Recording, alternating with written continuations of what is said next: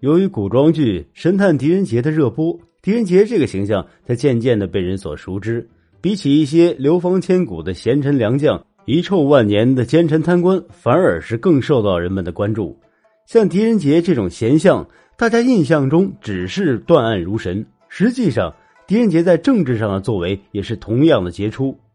电视剧里虽然虚构了很多剧情，其实历史上的狄仁杰也曾经多次侦破奇案。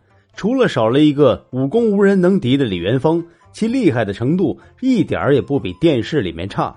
如果让武则天自己来评价最得力的助手，那肯定是狄仁杰无疑。武则天曾经亲口说：“世界上只有狄仁杰一个人懂他。”狄仁杰受到武则天的提拔之恩，但是心里也很纠结。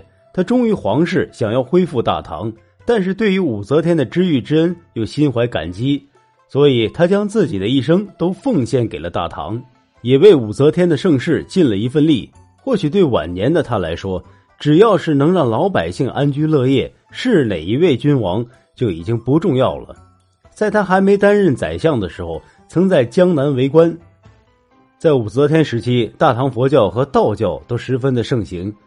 民间有很多人自发的修建寺庙，其中供奉的除了一些历史上常见的名人，还有中国传统神话中的神仙。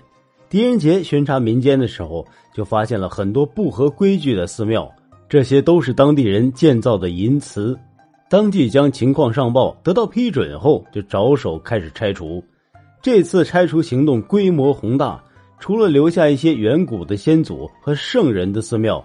其他的都一一拆除，共计超过一千七百座，这是唐朝有史以来规模最大的一次。其实唐朝早有规定，禁止随意建造淫祠，历代的皇帝也都整治过，唯独狄仁杰这次行动是最彻底的一次。狄仁杰为什么要极力反对建造淫祠呢？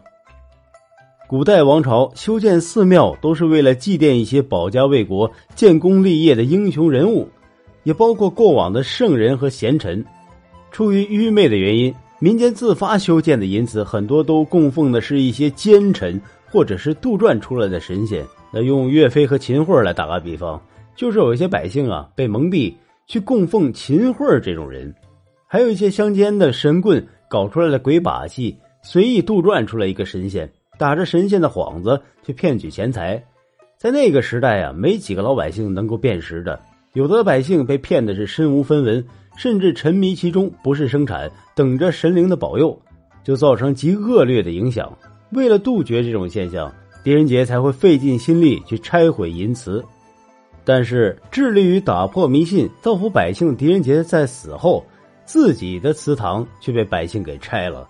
原因是他那个不成器的儿子狄景辉，他这个儿子啊，在为官期间残暴贪污。引起百姓的愤怒，将怒火呢就发到了狄仁杰的祠堂上。但是这和一生为大唐和百姓谋福利的狄仁杰也扯不上太大关系吧？有时候最可爱的是我们老百姓，有时候最愚昧的也是我们这些老百姓。